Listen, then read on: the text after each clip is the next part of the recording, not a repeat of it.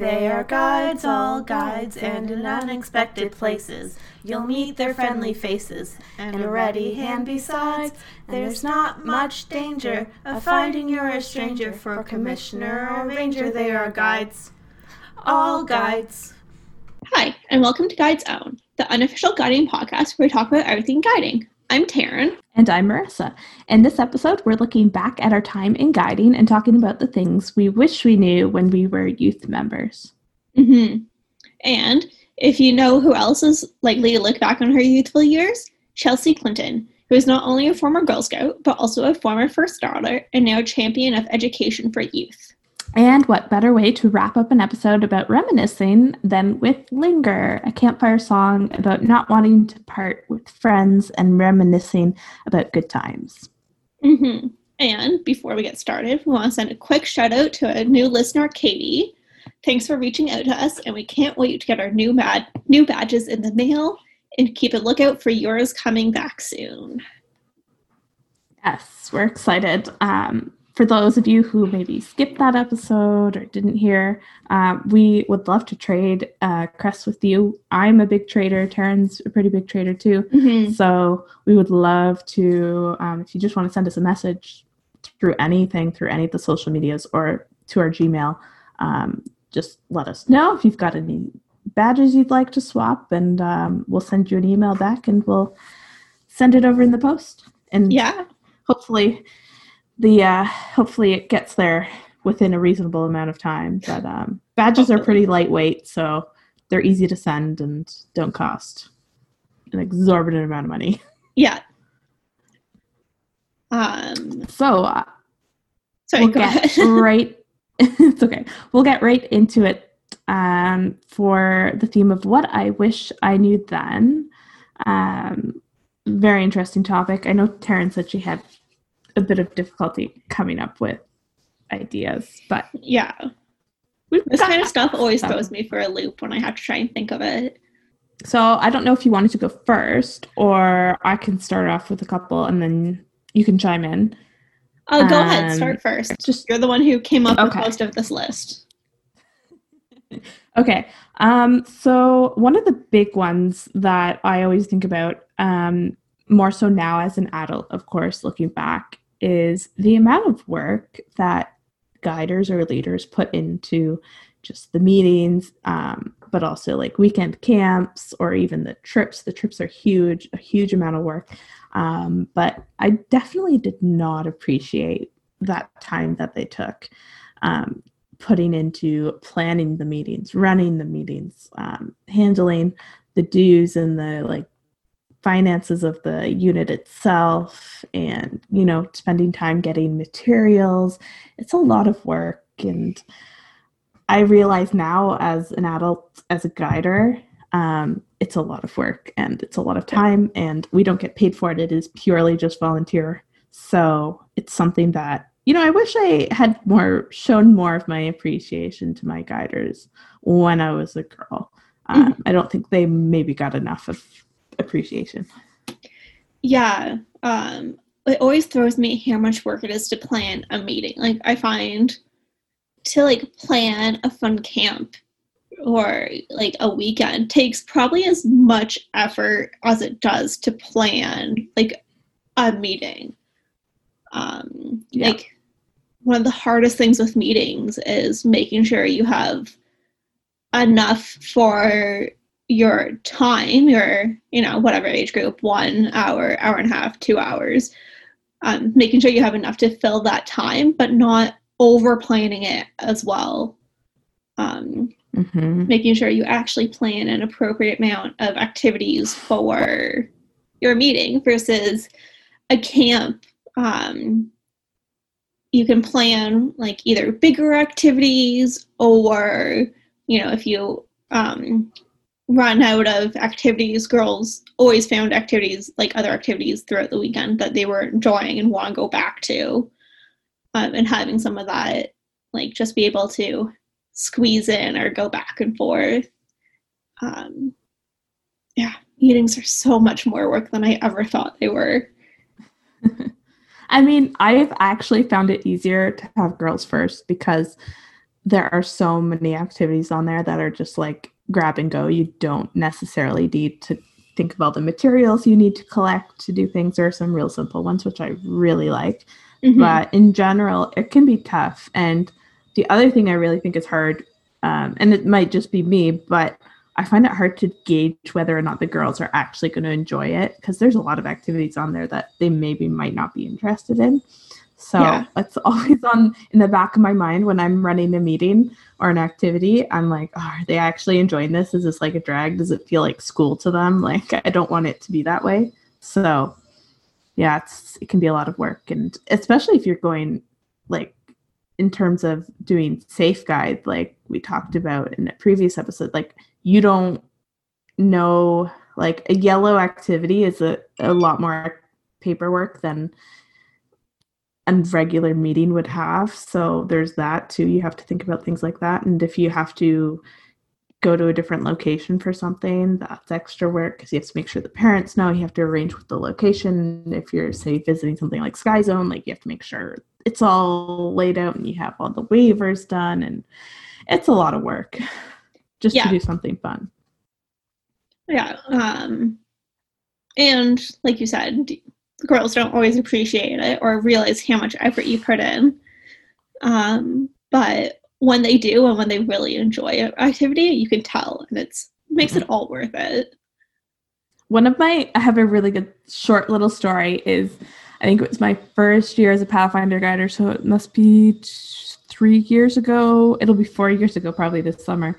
We were having our spring camp in end of May, beginning of June, and the girl, uh, one of the girls was running it. Actually, was it two of them?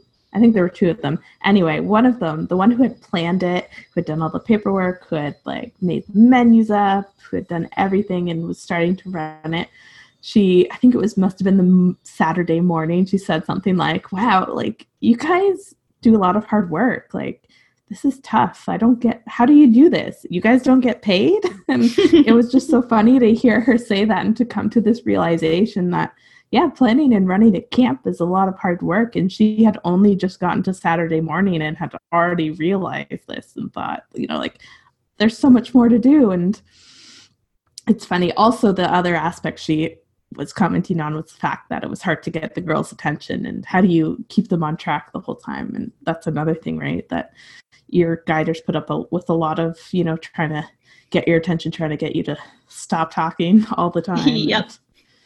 It's and funny. Focus. But, yeah. Mm-hmm. Yeah. So um, it's guider appreciation is something I wish I'd shown earlier. Definitely. Um, another thing on this list we have is um, it's okay to be different or unique.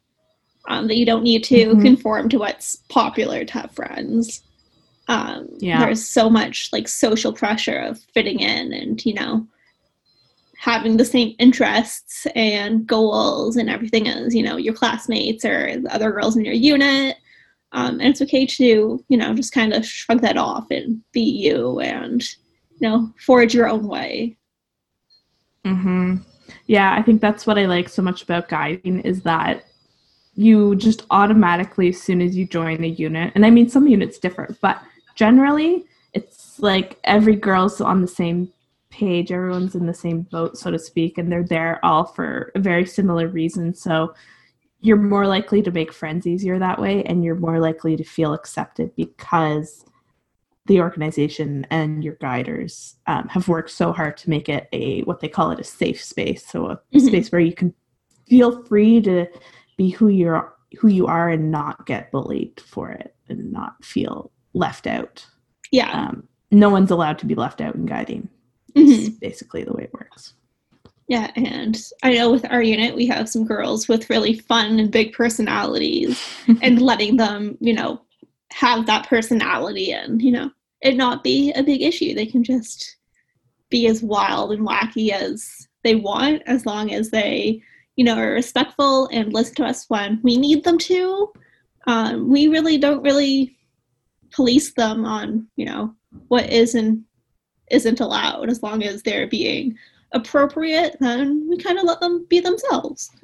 Yeah, And you got some really unique ideas. And then also like the quieter girls who you don't know much about sometimes are more likely to speak up because now they've heard like, oh, this girl shares an interest with me. And because she's been allowed to like just say, you know, what she feels and mm-hmm. what she's interested in, I've learned this about this other girl. And now I like share common interests. So now, you know, we're more likely to be friends, which is so important. I think I know as a shy girl going up through the branches, it was it was intimidating sometimes to join a new unit, and I didn't know any of the girls, and until I listened to the louder ones and found mm-hmm. out, you know, what their interests were, then like I was more likely to speak up because now we had something in common. So yeah, but I was always so nervous about that, about fitting in, and I always felt like I had to conform to what they liked so that we had a common interest, even if it was like fake. At least I You know, I did. I hated being left out, right? No one wants to be left out alone Definitely. in the corner or on the side and not get to be part of the group. So, yeah. yeah. And that kind of leads into one of the next points we have, which is everyone else uh, probably feels just as insecure as you do, um, especially like we work with Pathfinders. They're preteens, early teens. Um, they are su- like it's a super insecure age group. Um, and I'm sure all the girls every meeting are, you know, in their heads a little bit about whatever problem is going on that week. And mm-hmm. everyone's in their heads just as much, going through the same problems or, you know, little things that they're worried about that everyone else is noticing. Mm-hmm. Yeah. I know, I think I, what did I write down? Um, oh, yeah. So I know this was especially true when I was in Rangers, but a little bit in Pathfinders too, is like, I would, you know, I'm a teenager, I would get pimples every so often. And mm-hmm. thank goodness I didn't have like a huge acne problem. Um, I know that can be very hard to handle when you're, especially as a girl. But I mean, I think boys have it just as bad. But um, that pressure to look a certain way and to be Um, not have all the pimples on your face, right, poking out, mm-hmm. especially if there's like whiteheads. That was always gross yeah. to me, but I would try to cover them up because I was so insecure about the fact that like people would see a pimple and go like, ew, in their mind, even if they didn't say it out loud. Like mm-hmm. I would, in my mind, I'm like, they're probably thinking it. So, you know, I paid a lot of attention to my appearance, um, especially when I was in Rangers too. Um, but, you know, once you get to know the girls in your unit and once you get more comfortable, um, sometimes that can be a little more laid back, and then you're like, okay, well, we all know each other. Things, ha- you know, you're a teenager, it happens. And yeah. even if you think like your hair, for instance, doesn't look good that day, like I know girls agonize over that sometimes, and not every girl does, but some do. And I, I wish I had learned to sort of let go about those kinds of things, but yeah, it's just and like how it was. How many times did like you have a friend who was, you know, what might have been having a bad, bad hair day, and like you barely noticed, or like mm-hmm. just kind of you noticed and shrugged it off, and it's like, oh, whatever, like she's having a bad hair day, no big deal. Um, like we've all done it to other people. Um, they're probably doing it just as much. Like people really don't care as much as we tend to think they do. Mm-hmm. Yeah. I think um, another one sort of related to that is the whole taking care of your body um, and listening to it and responding appropriately. So, you know, for instance, the foods you eat can sometimes affect then like whether or not you get really bad acne that week or really bad pimples and spots popping up. Um, so, you know, eating a healthy diet, um, sometimes you can't control it. Um, and the other portion that I always was not really good about was paying attention to my footwear and my feet. So I would, of course, wear what was in style or in fashion, and I used to love wearing flats, um, but flats have zero support for your foot, mm-hmm. um, and I would get really bad foot pain from wearing them, but like I would sort of push through, and I think I've now like noticed like I cannot stand um just in bare feet. I usually have to wear a shoe indoors just so that like my feet don't ache, and um, like I've started to get knee pain from it. So it's like, I, sh- I wish I'd been smarter about my footwear choices, because I, I feel like I've got um, a few like foot pain and knee pain problems because of that, because I wasn't conscious of the decisions I was making. And I just wanted to look nice as opposed to caring about my feet and their health. Definitely. Um, like your overall health, like just making sure that you're getting to the doctor, like when needed, and like taking care of your body in that way. And, you know, not everything can be spotted and detected early, but like having your doctor there um, with you. And like the more you go to your doctor, the more they know you, the more they can tell when something's off. Um, they can help you, you know, with whatever you need to get, you know, either physically or mentally better. Um, mm-hmm. Yeah. Yeah. Um, another one I think that is a huge one for me is the whole don't be afraid to ask for help. And I used to hear that so much, um, more so like when I was maybe in high school a little bit more, because that you're at that weird stage where you want to be independent, but you don't necessarily know enough to be independent with everything. Mm-hmm. So often your mentors or your guiders or your parents, whoever is in your life that you look up to, will tell you don't be afraid to ask for help, but because you're at that age, you just want to be independent, you won't listen, and you'll just sort of do yourself. And I was known for that. I would try to do things, everything myself as much as I could, until I got to the point where I was like, okay, I think I'm going to get into, I'll get in too deep, or I'll get into some sort of trouble if I do not ask for help. Mm-hmm. Um, so that was always something I was afraid for, especially um, academically. I, growing up, had done pretty well in school. So when it came to a point later in high school, when I started taking more difficult math and science courses, um, I there were times where like I struggled with a concept, or I struggled with, especially the math side of things. My brain doesn't isn't a super math-minded brain, but like I ended up taking, I think, university-level math in grade eleven, and um, I did fairly well, but I I could tell I was struggling, and I was afraid to ask for help. I hated asking for help, especially with the teacher. Like I just, I always felt that it was a sign of weakness, and I hated that. And I didn't realize that like so many other people do ask for help, and it's just like, it's okay to do it. It's okay to ask if you need clarification, if you need to, you know, sit with the teacher over like a lunch break and figure out how to do the formula. Um, it can be so beneficial, but I think mm-hmm. people, especially myself, I was worried I'd get judged for it, and like, oh, she needs to go to the teacher for extra help because she's, you know, not very smart. It's like, I think it's just an old like um, idea that I had in my head all the way back from like elementary school, right? When kids would um, need extra help with things. And I think when we were young, we were maybe a little bit mean about that kind of thing, and it stuck with me all the way throughout. And so I was, I never liked asking for help. Even in university, I had a computer science course. I hated it um, because I just didn't like the way the teacher taught it. I wasn't, I didn't understand his teaching, and I hated, I didn't go, I never went in for extra help from the T As or the professor. Like I just, I wouldn't do it. it Because I don't know, it was a pride thing. It was something that I thought I can just teach myself, but it was detrimental in the end. And yeah, I just really encourage girls to ask for help. Do not be afraid, and don't think you're stupid for doing so, because you're not.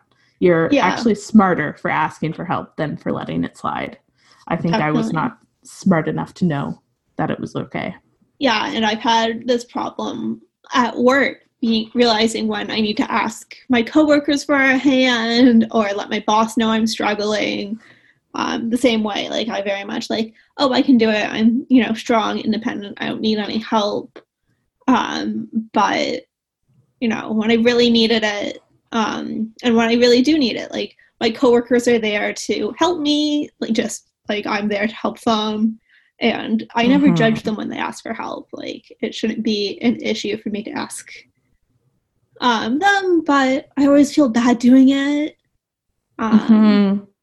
Yeah, it's something yeah. like you it, said, it's not a sign of weakness, it's a sign of strength, being able to reach out and tell uh the people either, you know, classmates or teachers or coworkers that you just need a little bit of a hand.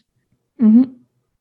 Absolutely. I, yeah, I don't know why or when it's built into our heads. I think it's at a young age, and it must be unfortunate, but yeah, it's, it's okay to ask for help, and yeah, it's a sign of strength. Absolutely. Yeah. Um, and that includes asking for help if you're struggling with mental health. Um, mm. Even with the huge stigma, stigma around it, um, reaching out and, you know, telling someone you trust that you're struggling um, is always, even if you don't go any further than that, just sharing that burden with somebody will always make you feel a little bit better and help you with those struggles. Mm-hmm. Yeah. Mental health is such an important thing too. And it's so different than from when we were girls. Um, I don't even think I even thought about mental health ever.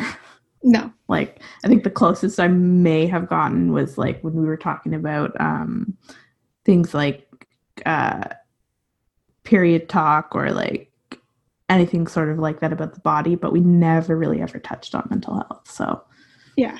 Yep. Something to be aware of, too, as guiders, to let your girls know. I try to tell the girls as often as I can, like, don't be afraid to ask for help, especially when they've planned camps. Because I know that can be difficult. It's mm-hmm. totally new and they're not used to it, right? And so if they need guidance on anything, I always tell them, don't be afraid. Like, just ask us and we'll point you in the right direction. And yeah, I think sometimes they're also in the same spot. They're just a little either intimidated or they feel like they don't need the help and are going to try to do it themselves. But mm-hmm. yeah, if a girl ever comes and asks for, like, asks for help, I'm totally fine. Like, try and find a time that, like, to sit down with them outside of meetings and go through it, especially planning camps. Like, that's a lot of work, and it's hard, especially when you aren't super familiar with all the forms you have to do. Um, mm-hmm. Sitting down with someone who knows what they are and just, you know, them telling you, like, oh, that, like, this is what they're asking for in this mm-hmm. super vague, unhelpful question. Yeah. Um, Or, like, this yeah. is how specific you have to be. Uh, yeah. Yeah. And that kind of goes into another thing that we have written down is not everyone has the same skill sets. Um, everyone looks at problems differently. Everyone has different skills. Um, and, you know, one of the great things about guiding is that you get to work with so many different people with so many different sets of skills that you really come out with a really good appreciation of what different people can do and how different people can help you get through various problems. Mm-hmm. Yeah. Even through just your guiders, each of your guiders will likely have different skill sets. And, like, one of them might be super crafty. Another one might be better with things like navigation and orienteering and doing your knots. And someone else might be better with the tech side and can help you get log on to Girls First and figure out how to plan a meeting yourself. And, you know, do the Zoom videos and stuff like that. Um, so amongst your guiders, but also amongst the other girls in your unit, some are definitely more art-minded. We have girls who have been more math-minded and said, like, mm-hmm. they love math, which is bizarre to me, but yeah, I don't totally okay. One, and but... that's great. We need more girls in math. So if you love math, that's great. If you love science, you know, it's guiding is supposed to be that area where you can explore everything. So That's yeah. where you find all the skills. And it's also super worthwhile, like, seeing people say, like, I'm not good at that. Like, I don't have, you know, I'm not strong in that skill. Um, and, like, admitting their weaknesses and having those people, like, your leaders who you look up to, admit weaknesses. Um, mm-hmm. Lord knows no one's ever going to let me live down the fact that I cannot tie a knot to save my life. Um, and while we take it all with a huge, like, it's just one big laugh for us all, but I think it's important for the girls to realize that you can be successful and, you know, good at so many other things and still be completely useless at another skill, while important, you know. Just because you can't do it doesn't mean you can't work with other people who have those skills and work mm-hmm. as a team. Yeah, Absolutely. I think it goes back to that whole admitting that it's a weakness or asking for help. And I think especially for guiders, um, we might be, we might not know it, but we're likely put up on a pedestal. Like our girls put us up there as like being these great adults, these great females, and they don't have any weaknesses, which is why it's so important to tell them, like, we have, like you just said, you admit that you're not great with knots and you often bring it up. And L A, one of our other leaders, will tell us and tell the girls often that, you know, she's craft challenged, but that's okay. Like, yeah. She has other skill sets, and they're great skill sets. They're areas that I'm not very good at, right? Mm-hmm. So I'm fine with that. And I, yeah, I have challenges with math and science. I'm not great at doing calculations in my head, so someone else can do it. That's fine with me. I'd rather rather they get it right than me get it wrong. So yeah, yeah it's if as guiders, if you can admit a weakness to your girls and just share it, they're more likely to accept their own, and then, you know, be able to move on and pursue skill set that they are great at. Mm-hmm. Um, one of the last things we have written down is it's okay to be the age you are, um, which we've kind of touched on a few times. Um, but being a teen or a preteen, like, don't apologize for it. Um, like, there's nothing wrong with being younger. There's nothing wrong with being older. Um, no matter what, you're going to have, like, the older generations are going to complain about you and say, you know, you're ruining whatever. Marissa and I are millennials. Mm. We're used to it. Um, apparently, yeah. You've ruined everything that's, you know, ever been worth living for. Um, uh, but, you know, yeah, it's it is what it is, and all you have, all you can do is kind of shrug it off and laugh it off and make it into a joke. Yep. I think the other thing too about that is um, when you're at that age group, that Pathfinder age, so like twelve, thirteen, you're preteen, every year you just want to be another year older, and you just want to be able to, say for instance, get your license, or you just want to be in Rangers, you want to be able to go on those cool trips that the Girl Guides go on. Or then we get to that age, it's like, well, now I, I can't wait to be in university, and I can't wait to drink, right? That's a big thing for teenagers. And then after that, it's like, wow, I can't wait to be able to, you know, move out on my own. And it just keeps going and going. And before you know it, you, your teenage years are long behind you, and it's, you didn't spend enough time liking or enjoying the time you were that age. And mm-hmm. yeah, and just, you don't have to know everything when you're a teenager, right? You or an adolescent, it's, you're not supposed to know everything, and that's the beauty of it. You get to make mistakes, and you get to fail, and you get to try new things. And yeah, the things that come out of your mouth sometimes aren't always the smartest things, and you'll have a laugh about it later, but that's okay. Like, I remember I yeah. used to say funny things as a teenager, or like I used to obsess over things like One Direction or Um, Zac Efron, like things like that, silly things that I look back and I think like, oh, that's so like cringeworthy, but really, like, it was okay. And that's just part of being a teenager. Everyone mm-hmm. has those phases, and it's different. It looks different depending on who you are, but like in the end, you're going to have those moments, and it's yeah. okay. And I, some girls like, you know, agonize over it, but and just want to be old enough to do things that, you know, just want to be an adult already. But I think there's something about really enjoying those years and mm-hmm. looking back on them fondly rather than as a blur that you don't remember anything about. Yeah, um, definitely, you know, appreciate your time as, you know, a teenager in high school and university, um, and like do ridiculous things that you would never do otherwise, and enjoy. I mean, be, be safe. Silly. Oh, definitely be, be safe. safe about your choices. Don't go too wild, but at the same time, you have to experiment with some things. Like, yeah, figure out, you know, if you want to have a boyfriend or a girlfriend, or maybe you just aren't interested in that at all. Like, experiment yeah. with that and figure out like what you do enjoy doing. So maybe you love you you grew up playing hockey, and maybe you're suddenly realizing that maybe that's not what I want to do, and maybe I want to try something different. Like. Mm-hmm.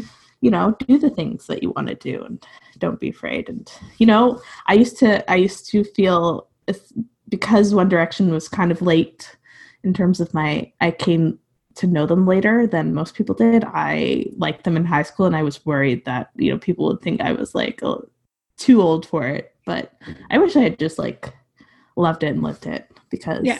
you know what? Everyone's got a phase, and I don't think anyone should judge anyone else for that. So I used to worry about it, and looking back, it's like, who cares? Yeah. Um, and the last thing we have on our list is something that Marissa and I both learned not even a year ago, maybe the, six months ago in the spring. Yeah, it was in the spring, yeah. Yeah. When my friend Amy joined us for a yeah, meeting. Yeah, that Girl Guides were in residential schools, and it was used as a way to help uh, colonize the um, kids uh, to the white way of life. Yeah, um, which is definitely a problematic part of Girl Guide history and Boy Scout history. Uh, scouting was there mm-hmm. for boys. Um, yeah, but hopefully guiding's moved on a little bit.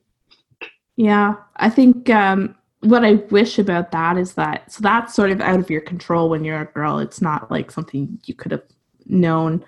Um, but I am wishing and hoping that Girl Guides brings that in as an educational thing um, mm-hmm. to the program, because I think it's important. And I'm personally learning a lot more recently because I've taken a course um, uh, from the University of Alberta. Um, it's a free online course. It's massive. It's called a massive open online course. Um, so tons of people are taking it, and it's just so educational in terms of what's really happened to the Indigenous people in Canada and what they're fighting for now. And having learned and heard from Amy briefly about the fact that they were in the residential schools, which were very harmful.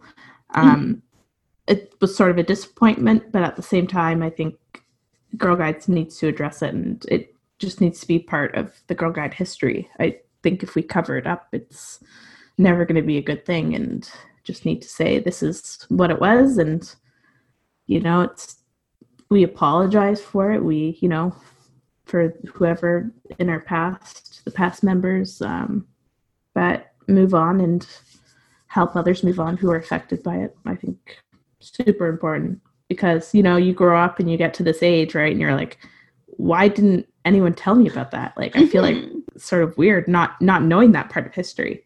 So that's sort of yeah. what I'm going through right now, is the whole, like, I wish people had taught proper history in school. I wish I had been taught more about the Indigenous Canadians, because I was taught barely anything personally from my education background. Yeah, it's definitely part of the Canadian education system that's failing. I think that's why um, reconciliation, which we're trying to go through now, has been, is A, so important, and be so valuable. Like, um, the people who've chosen Canada as, you know, the place we're going to live, or our ancestors ancestors chose it for us.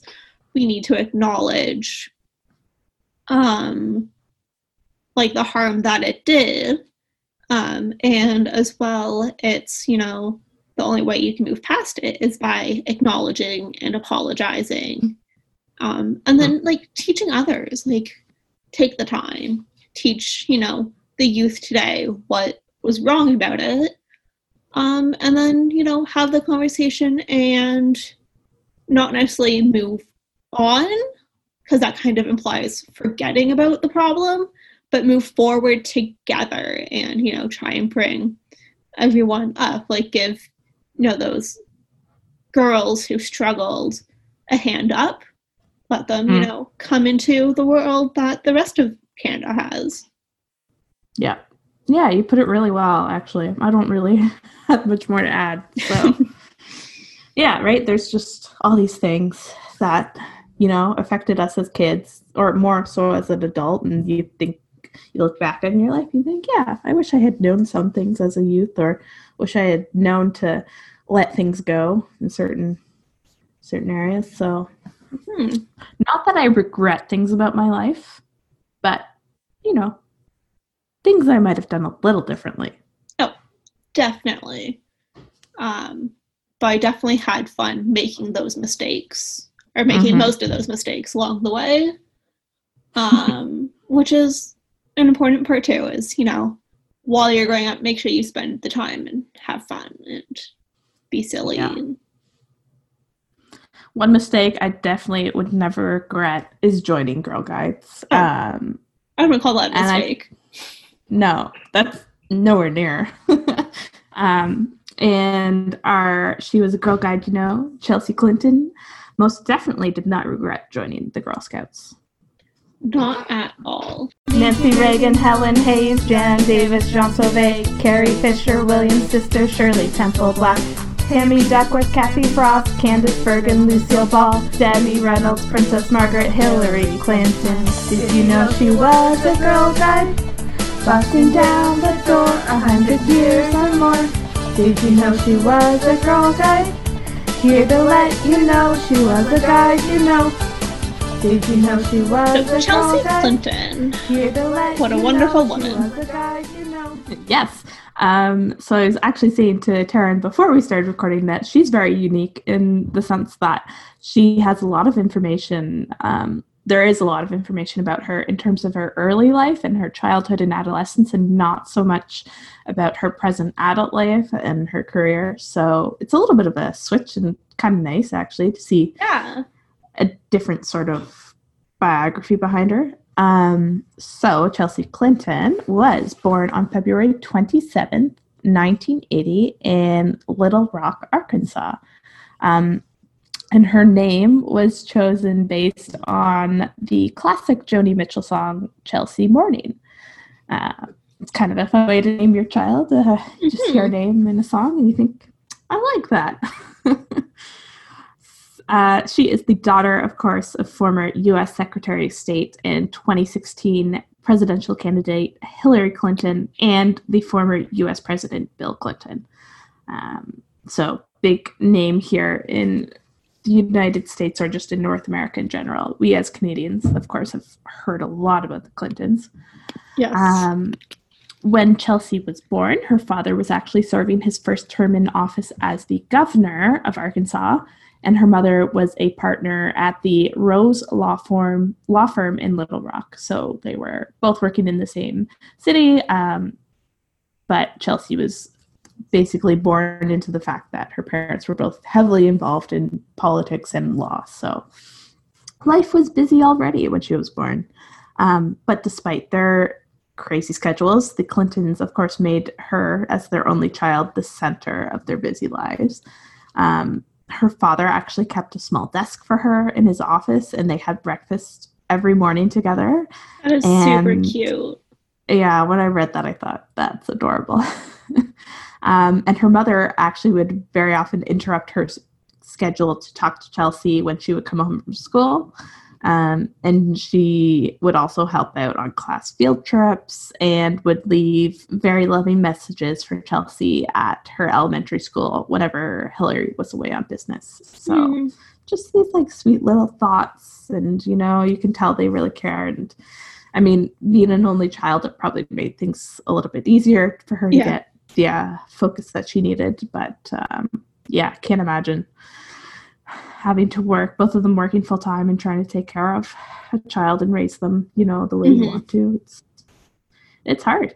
But having um, that desk in um, Bill Clinton's office, I'm sure she loved it as a kid. I would have loved being able to work in my dad's office mm-hmm. um, and just having that space to, I don't know, do homework, color. She was pretty little when her uh, dad was still governor. Mm-hmm. Yeah. And um, her parents, of course, also wanted Chelsea to sort of be more independent and also develop an intellectual curiosity. So they pushed her quite hard to succeed. Um, but thankfully, it worked out for her, for Chelsea. Um, she actually began studying ballet at the age of four.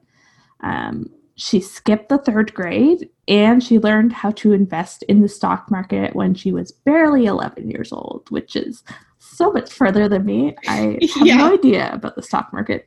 I'm just starting to kind of figure it out now, maybe, sort of. Definitely not when I was eleven.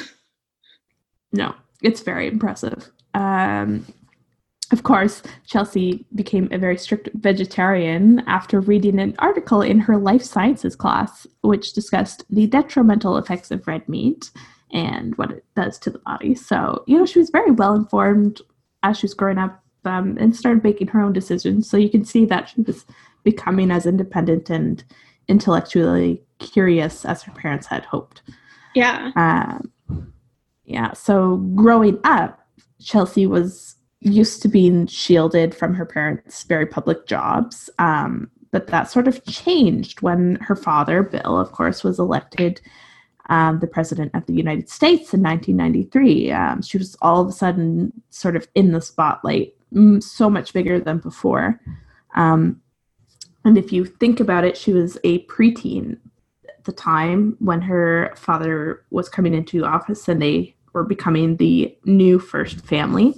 Mm-hmm. Um, and Chelsea was experiencing a very intense um, scrutiny from the media. So it's, you know, it's not a great time of life to be scrutinized by the media. If any time of your life, like this is probably the worst because of course, you know, she's entering a very awkward adolescent phase of her life and, you know, it doesn't really help because she was actually, you know, getting joked about um, specifically on her appearance. And I sort of recall some of the things. I think I used to see like photos or things of her and like, I, th- I think I remember hearing about things. Um, I-, I was a bit later in life, like looking back, I think, mm-hmm. yeah, people used to make fun of her appearance, which was kind of sad.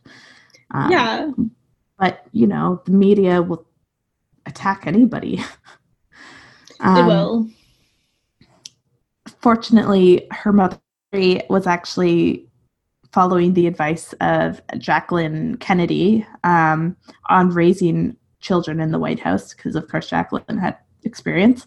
Um, and Hillary decided to ask the press to limit the coverage of Chelsea to her participation in just the public events and things like state visits. So that was the only time they could cover her.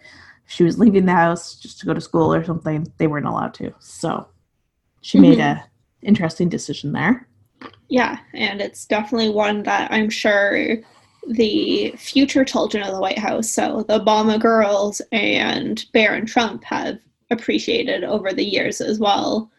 Um, you know, having someone or having that freedom to, you know, be kids in a super public scenario or area of life. Yeah. It's, I can't imagine, like, being in that position. Not at all. Um, yeah. What also helped, too, was um, Margaret Truman, who is the daughter of former President Harry Truman. Um, she supported the Clintons, and in that first year, in nineteen ninety-three, in March, she wrote a letter to the editor of the New York Times um, talking about the damage that could be done if the press made Chelsea a subject of intense coverage. Um because it is very damaging for mm-hmm. a girl her age, you know, later in life especially. Yeah. Um, during her father's eight years in office as president, there were um, thirty-two stories in the New York Times and eighty-seven network news stories about Chelsea, which is so many to be the subject of. Um, mm-hmm. And of all the presidential children preceding her, so before, she received the most television coverage. Um, and I'm sure it didn't help that technology was getting better and, like, news coverage was spread more. Yeah. I wonder how much of that is just the amount of um, television coverage that the president got versus being in the nineties mm-hmm. versus the seventies or eighties, um, where, yeah. you know, television coverage was much less of a thing. Mm-hmm. Yeah. And the internet was like just barely starting at the end mm-hmm. of his presidency. So yeah, it's definitely a big thing. Um, yeah. So outside of the White House though, um, Chelsea's parents encouraged her to live as normal a life as possible. So she attended the Sidwell Friends School where she excelled in history and science and also began taking ballet courses at the Washington School of Ballet. That was something that she excelled in. Um, during her teenage years, in fact, she was so active and involved in extracurriculars and school and stuff like that, that she reportedly earned the Secret Service code name Energy, which is kind of fun. Um, and her activities included pursuing a role in the Model U N, practicing for theater and ballet performances, and attending math camp. So she sort of had interests all over this place. Yeah, I wonder if being the president's daughter made the Model U N more or less interesting for her, if she was able to help the other um, kids in her Model U N, you know, kind of mm. understand the broader picture. It would have been a really interesting yeah. position to be in. It would be. I can imagine she'd have maybe some extra help from dad or mom at home, right? Because they both have a lot of experience in the realm yeah. of law and international relations. Mm-hmm. Yeah. Um, in April nineteen ninety-five, Chelsea made what some people would call a debut to the national media when she joined her mother on a tour of India. So the press was there, of course, and this was one of those times that it was allowed.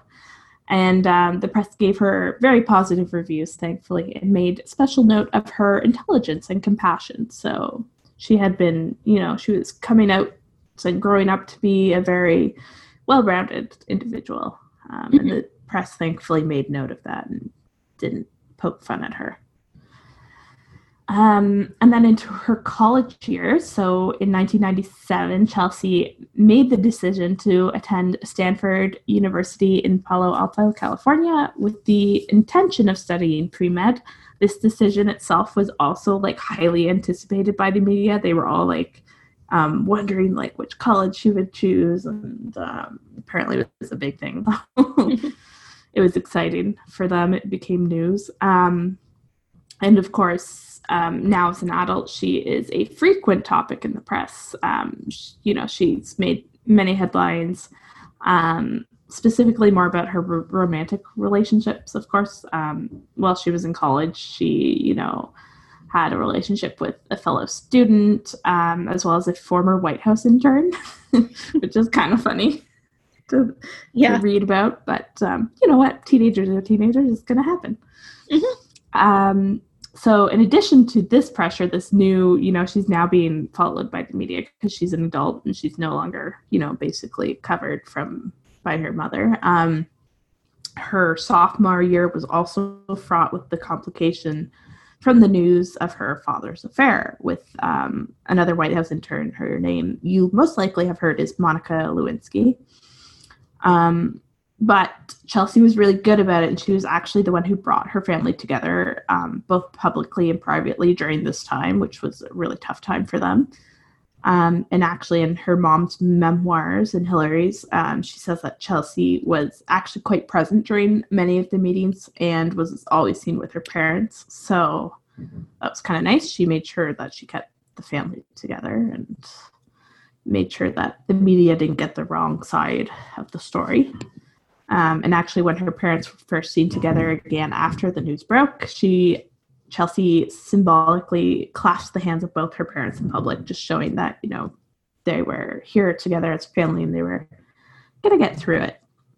Mm-hmm. Um, so while navigating sort of those tricky social matters, Chelsea also had a very rigorous school schedule.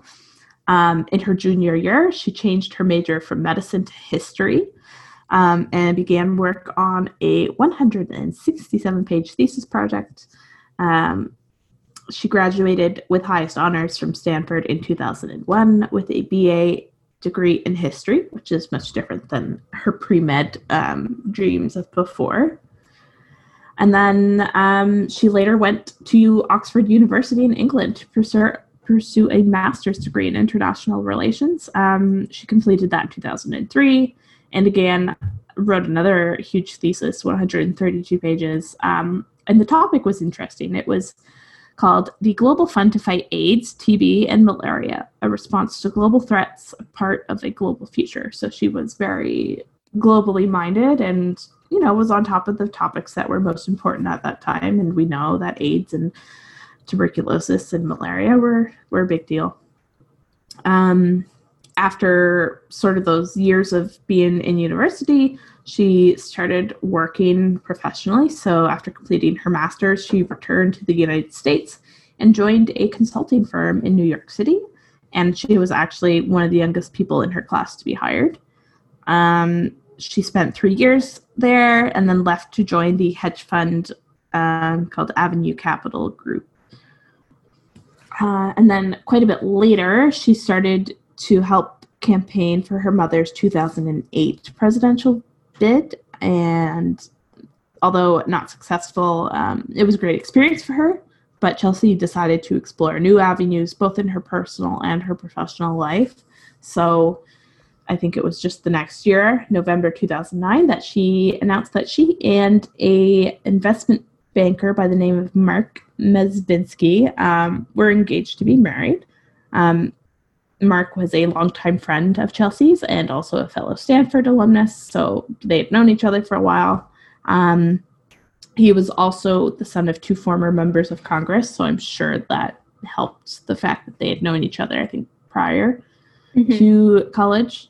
Um, and he actually proposed over the Thanksgiving holiday, which is kind of that's nice. Cute. And in the United States, it's quite close to Christmas. It's less than a month away from Christmas, so I'm sure that was sort of a nice thing to do just before the holidays were going to come back up.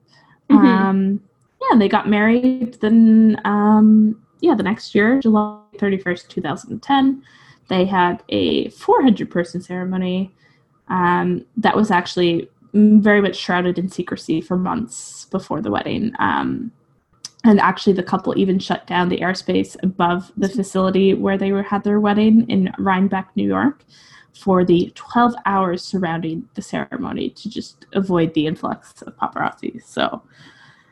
whether she wanted it or not, she had to do something about it to ensure that, you know, her, you know, things didn't make the front page of everything. She wanted mm-hmm. it to sort of be a little bit more private. Yeah. Um. After that, she actually returned to school for one last time, and this time she was studying health policy and management at Columbia University's Mailman School of Public Health. Um, she actually ended up transferring, though, in two thousand eleven to Oxford to complete her Doctor of Philosophy degree in International Relations. So she went back to Oxford mm. instead to finish. And at around the same time, she actually joined N B C as a special correspondent. Um, and she would report on a series of stories called Making a Difference. Um, she was working then full-time and also studying full-time. So she had a lot on her plate. Yeah. Um, she finished finished her dissertation in New York City and was greeted her awarded her degree, sorry, in May of two thousand fourteen, which is not long after she also left N B C um, because she wanted to focus then on her family as well as her father Bill's foundation. So she was busy. Yeah. Um. And if you can believe it, in April two thousand fourteen, so sort of in between getting her degree and then leaving N B C, she announced that she was pregnant. Um, and it was during an event she was attending with her mother for the Clinton Foundation. Um, she and her husband announced the birth of their baby daughter, Charlotte Clinton Mezvinsky, on September twenty-seventh, twenty fourteen. So twenty fourteen was a very busy year for her. She not yep. only announced her pregnancy, but she had her baby. She got she her doctorate. Her, yeah. Like, so many things. um, and then they also have a son, Aiden, who was born June eighteenth, twenty sixteen, and another son, Jasper, um, who was born on July twenty-second of twenty nineteen. So she's still got a newborn, if you think about it, really. Um, yeah. Less than... a year old? No, a year old. Just under two years old. So year and a half, yeah. Yeah, quite young. Um, and then it was uh, her mom, Hillary, who announced her second run for the U S presidency in two thousand fifteen. I'm sure a lot of you are aware of that. Made headlines, of course, mm-hmm. sort of like how this one's going. Um, and she was running, again, the primaries against Senator Bernie Sanders. So Chelsea, of course, appeared on the trail for her mother over the months um, throughout the states, especially in ones like New Hampshire and Nevada. Um, and then when Hillary became the official Democratic nominee in July twenty sixteen. She be, also became the first woman to in the U S to win a major political party's presidential nomination. So that was a big deal. So Chelsea was there for her mother during that.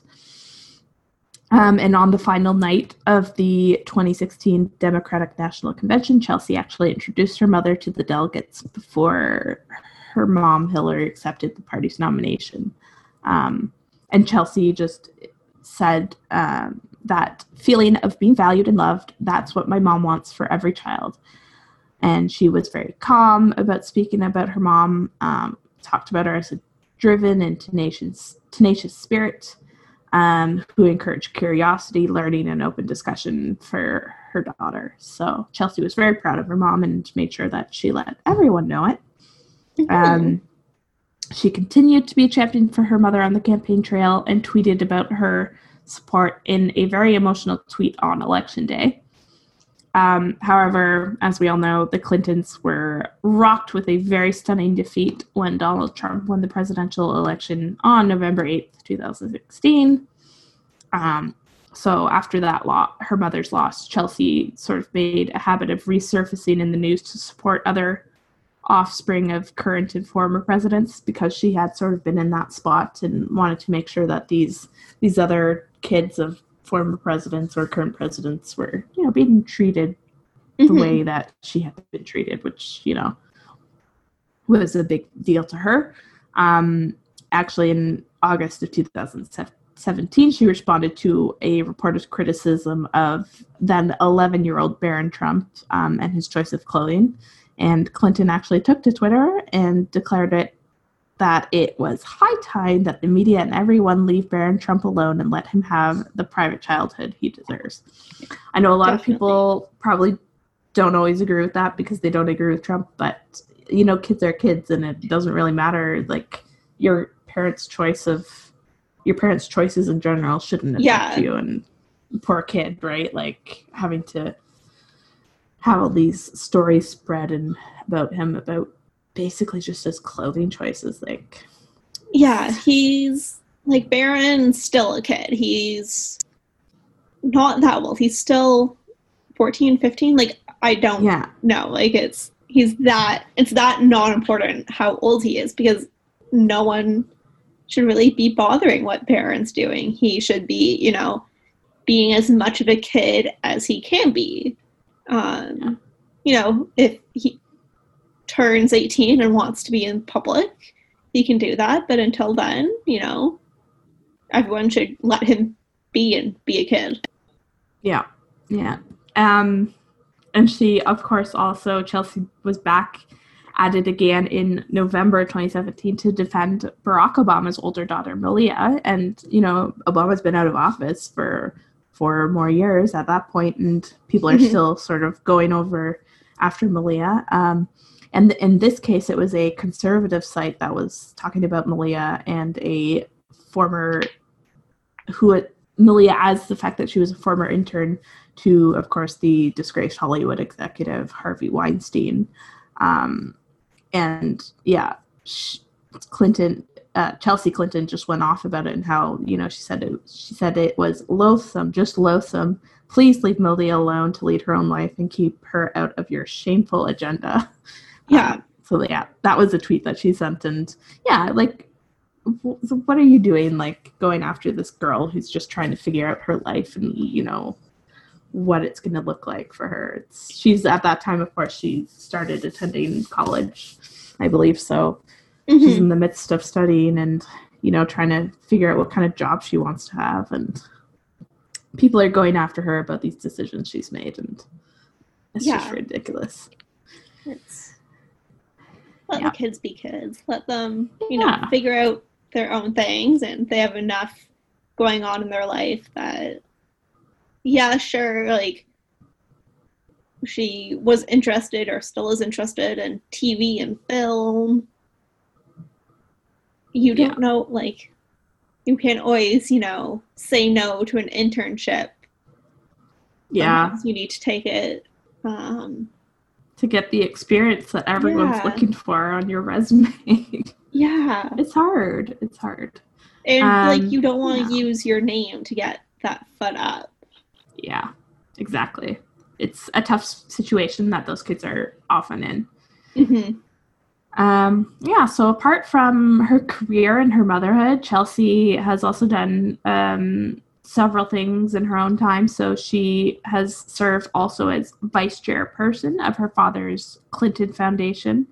Um, and she's also on the board of the School of American Ballet. So she's still very tightly close to the ballet. Um, she also taught graduate classes at Columbia University beginning in two thousand twelve. So she was actually still, you know, a student herself as a master's, mm-hmm. pursuing her master's and a doctorate, and she was teaching already. So that's impressive. Yeah. And then, of course, her Girl Scout roots come from, um, she was a Girl Scout. There wasn't any specific details about when or how long she was, but she does state that she's a proud alumnus. Um, she has also been a part of the Girl Scouts through the Clinton Foundation. So um, June of last year, sh- her foundation and the Girl Scouts of U S um, came together for an event where they discussed um, civics education for youth. So they came together because they have that share, shared interest in fostering civic engagement, as well as a commitment to empowering young people through educational programming.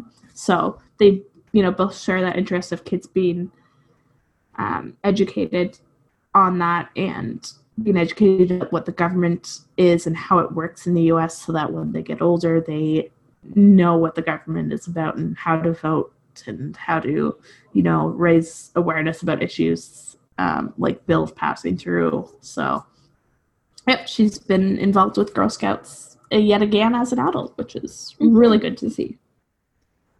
Yeah, and I was listening to something um, saying that if you get someone to vote in their first election when they're old enough to vote, they're most they're more likely to be a lifelong voter than those youth or young people who missed that first crucial election.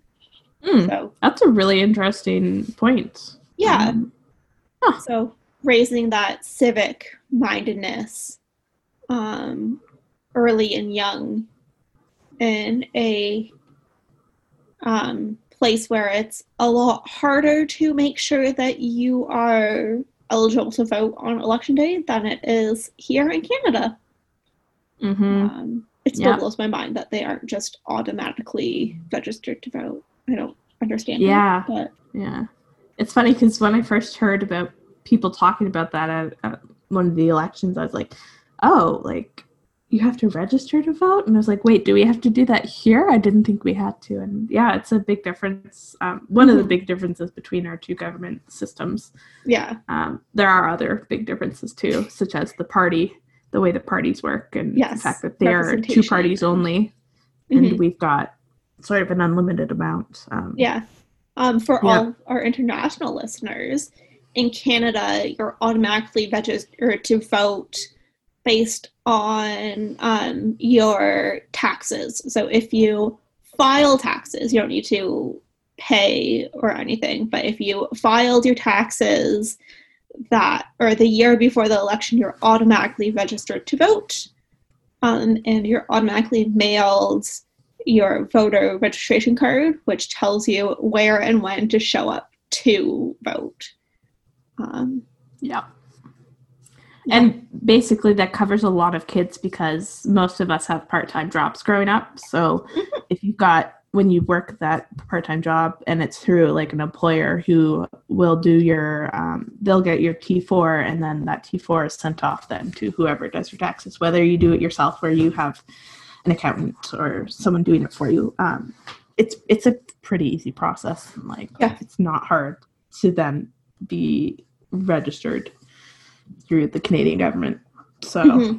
yeah, I never remember it being difficult. I just got my voter card in the mail and it's like, oh, cool, sweet. It just comes yeah. in the mail. The most difficulty I had was our last federal election was just up, or shortly after I moved to Kitchener. Um, so I had to go and tell them I had moved and oh, tell yeah. them my new postal code so they knew which poll I should be voting at so they could tell me. Like, it yeah. was five minutes. It was super easy. It's um, definitely a different scenario up here. yeah. I think the hardest part was me finding the right website to tell them I moved. Um, yeah. Yeah, to all of our American listeners, um, make sure that you're registered to vote. Your election is, ooh, coming up quick. It's about a month away, so. And let me tell you, the world is watching. The world will be watching. It's a big election. It is, for everybody. Um, and I guess we can leave off mm-hmm. there and go to a moderately happier note with our campfire song this week. Um, yeah, so our campfire song is Linger. Mm, I want to linger, mm, a little longer, mm, a little longer here with you. Mm, it's such a perfect night, it doesn't seem quite right. That this should be our last with you. Mm-hmm. And as the years go by, mm-hmm, we'll think of you and sigh. Mm-hmm. This is good night and not goodbye. Mm-hmm. I want to linger, mm-hmm, a little longer, mm-hmm, a little longer here with you. Um. So Linger is, um, I remember being introduced to it by my mom, one of the few songs that she actively introduced me to. Um, and she always told me it was one of her favorites. Um, but for whatever reason, even though I'm sure she taught it to me multiple times, not one of the songs that ever really stuck in my head, but always a song I've loved. Um, mostly because I think it's one of those, it's a sad close, closing song to like the end of summer, end of camp.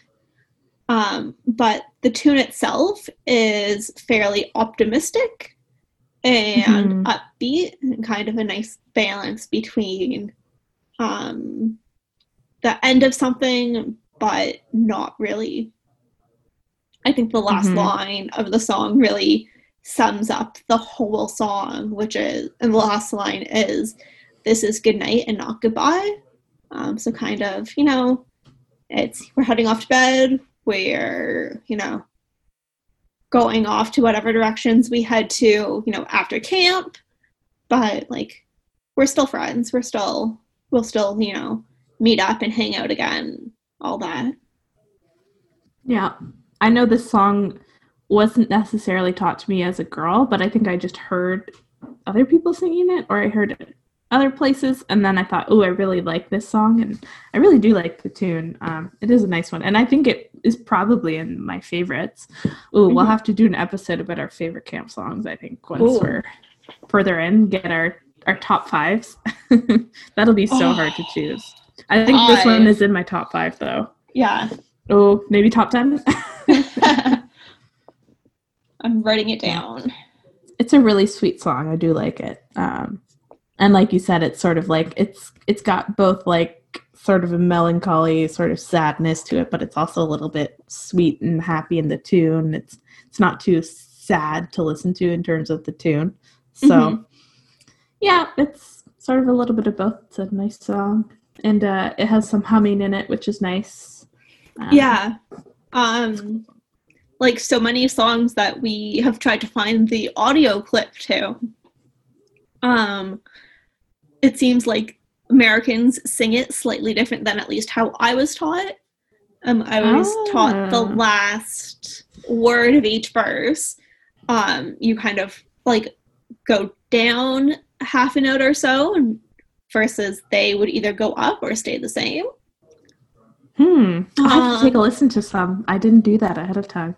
Yeah, but other than that, nothing was really different. Um, once version I saw made, so each verse is traditionally three lines. One saw one version I saw made each line four, each verse four lines, splitting mm. the last line into two, which I thought was a little strange. Not all of them have a logical point to split those into two. But, yeah. Um, yeah. Again, no real history on it. Um, yeah. I feel like that should be a job for somebody at Girl Guides, is to be a song, campfire song historian and figure out where all these songs come from. Yeah, like so many of the copyrights I've seen through our thirty odd episodes we've done is all like the eighties or nineties, and there's no way these songs are thirty, forty yeah. years old. Like, if my mom was singing them as a kid, like, the song wasn't written in the eighties. She's not that young. Um, if she was that young, I'd be concerned, because that means I would be, I wouldn't be here, but. Yeah. Yeah. um, yeah. Um, unless you have anything else to add, Marissa, that brings us to taps and the end of our episode. So make sure you subscribe to your to the podcast on your favorite platform: Spotify, Apple Podcasts, Google Podcasts, uh, YouTube, wherever you find your podcasts. Um, make sure you give us a five-star rating and a review to let us know that you're listening and enjoying. And you can also follow us on social media. We're at Guides Own. We're on Facebook, Twitter, Instagram, and YouTube, if you count that as social media. um, follow us there to keep up to date with our newest episodes, for any podcast news, and even some behind-the-scenes bits. And if you want to contact us um, sort of privately, you can message us, too, at our Gmail, which is guidesown at gmail dot com. Mm-hmm. Or as we part, we wish you all good guiding. Good guiding. Day is done, gone the sun, from the lake, from the hills, from the sky. All is well, safely rest, peace is nigh.